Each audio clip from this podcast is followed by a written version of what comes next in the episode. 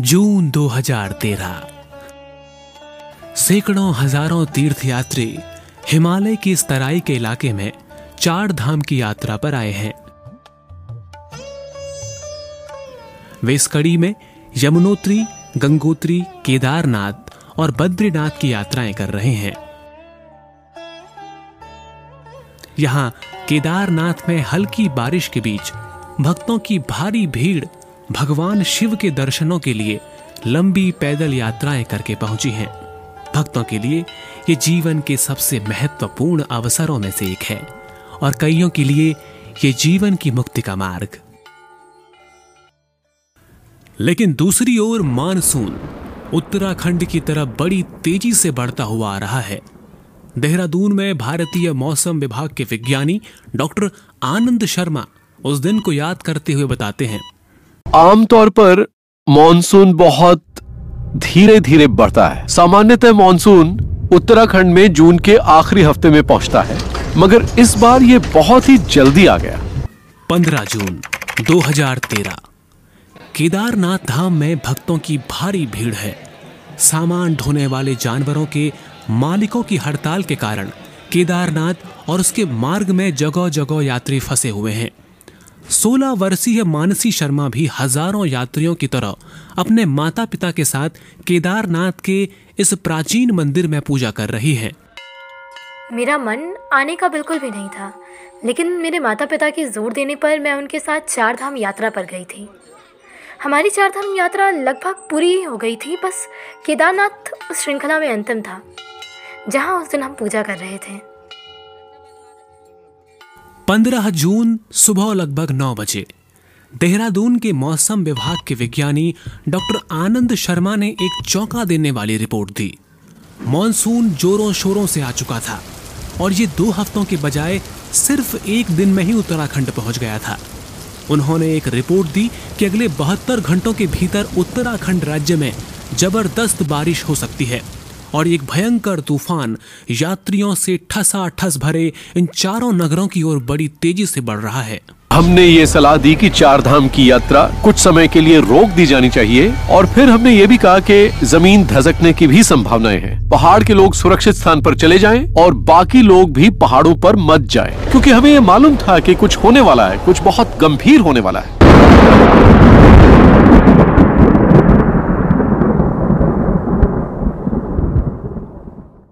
सोलह जून, पूरे भारत भर के मौसम केंद्रों ने उत्तराखंड में मूसलाधार बारिश की चेतावनी दी और यात्रियों को सुरक्षित स्थान पर चले जाने की सलाह जारी की। लेकिन चेतावनियाँ अधिक यात्रियों तक नहीं पहुँची। दुर्गम और ऊँचे स्थान होने के कारण अधिकतर लोगों तक सुरक्षित स्थानों तक जाने की कोई भी खबर नहीं आ सकी। चार धाम की यात्रा में केदारनाथ का मंदिर सबसे ऊंचाई पर स्थित है, जहाँ गौरीकुंड नामक स्थान से रामबाड़ा होते हुए 20 किलोमीटर की कड़ी चढ़ाई कर पैदल यात्रा करते हुए ही पहुँचा जा सकता है।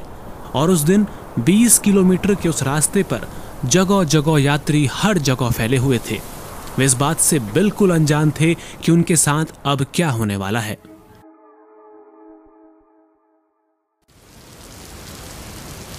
शाम सात बजे। केदारनाथ में तेज बारिश के कारण सारी बत्तियाँ बुझ गई और पूरा नगर गुप्त अंधेरे में डूब गया। लेकिन शाम की पूजा हमेशा की तरह चलती रही।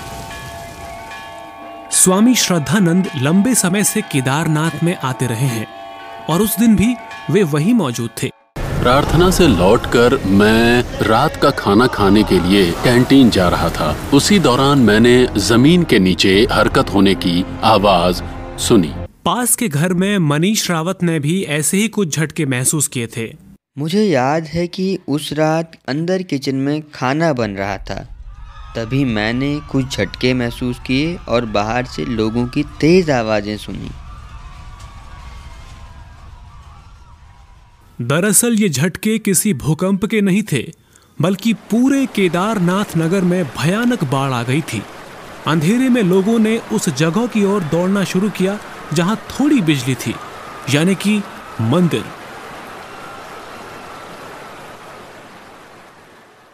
केदारनाथ में एक गेस्ट हाउस के मैनेजर रघुवीर सिंह बिस्ट उस घटना को याद करते हुए बताते हैं। सात पंद्रह के आसपास की बात है, किसी ने कहा कि आ गया आ गया आ गया।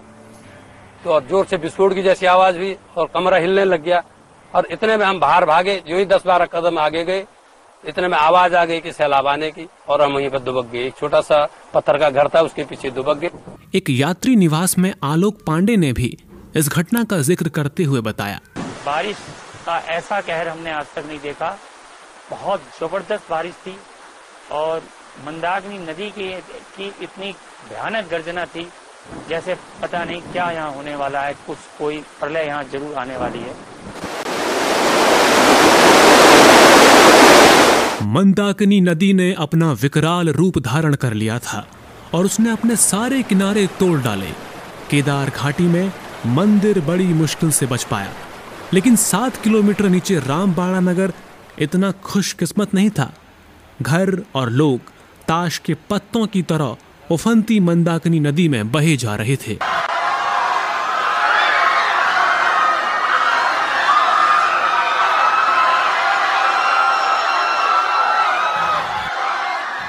स्थानीय अफवाहों के अनुसार पास के धारी देवी मंदिर से बाँध बनाने के लिए देवी की मूर्ति हटाए जाने पर देवी ये प्रकोप ही इस प्रलय का कारण था।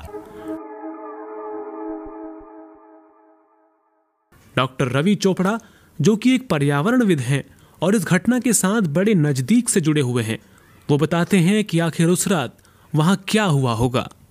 इस घटना को हिमालय की सुनामी कहते हैं, क्योंकि वो भी पानी की एक दीवार थी।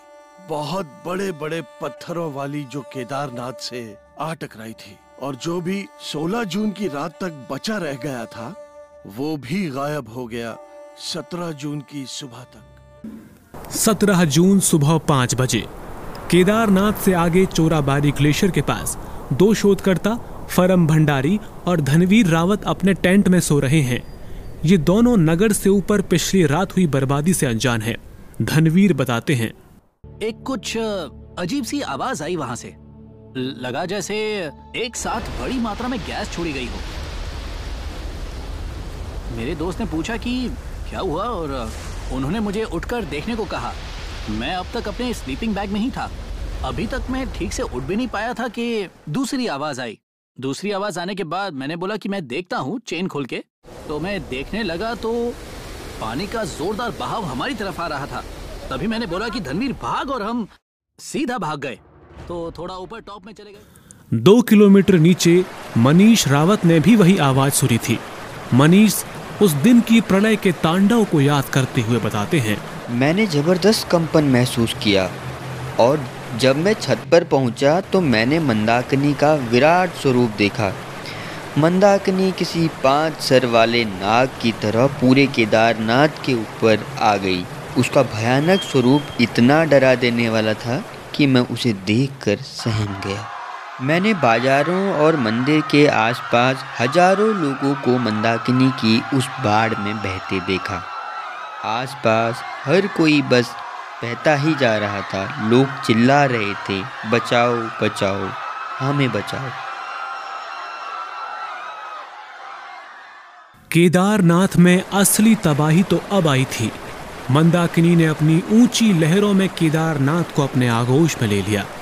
हज़ारों लोग उस प्रलयकारी बाढ़ में बह गए और पूरी केदार नगरी में इतनी ज़बरदस्त बाढ़ आ गई थी कि वहाँ सब कुछ विध्वंस हो गया था।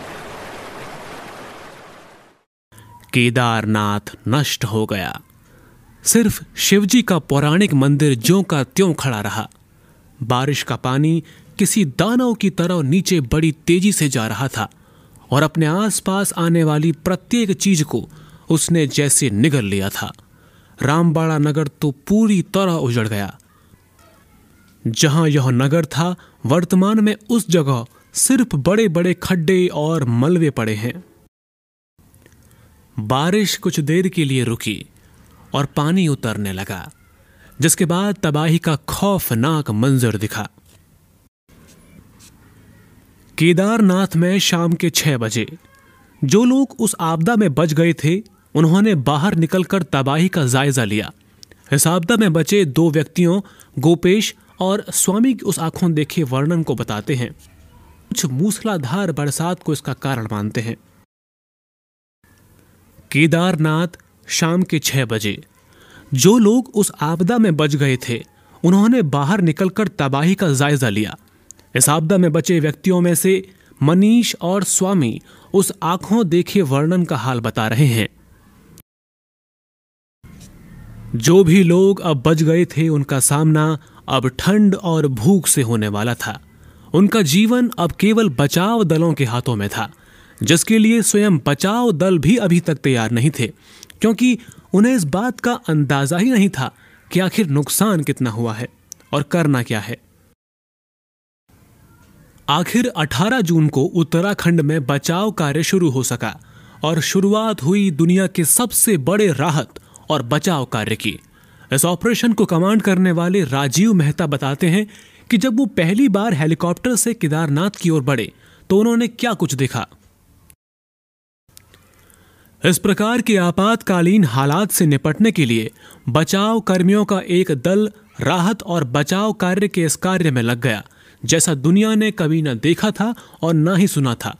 फंसे हुए लोगों को सेना, पुलिस और स्थानीय लोगों ने मिलकर तुरंत बचाना शुरू किया।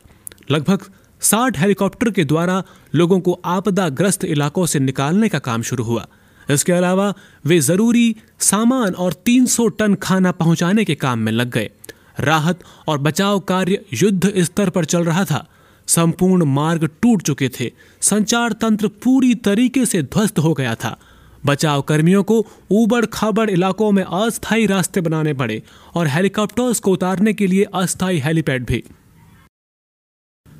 धुंध, काले बादल और बारिश बचाव कार्य में लगातार बाधा डाल रहे थे।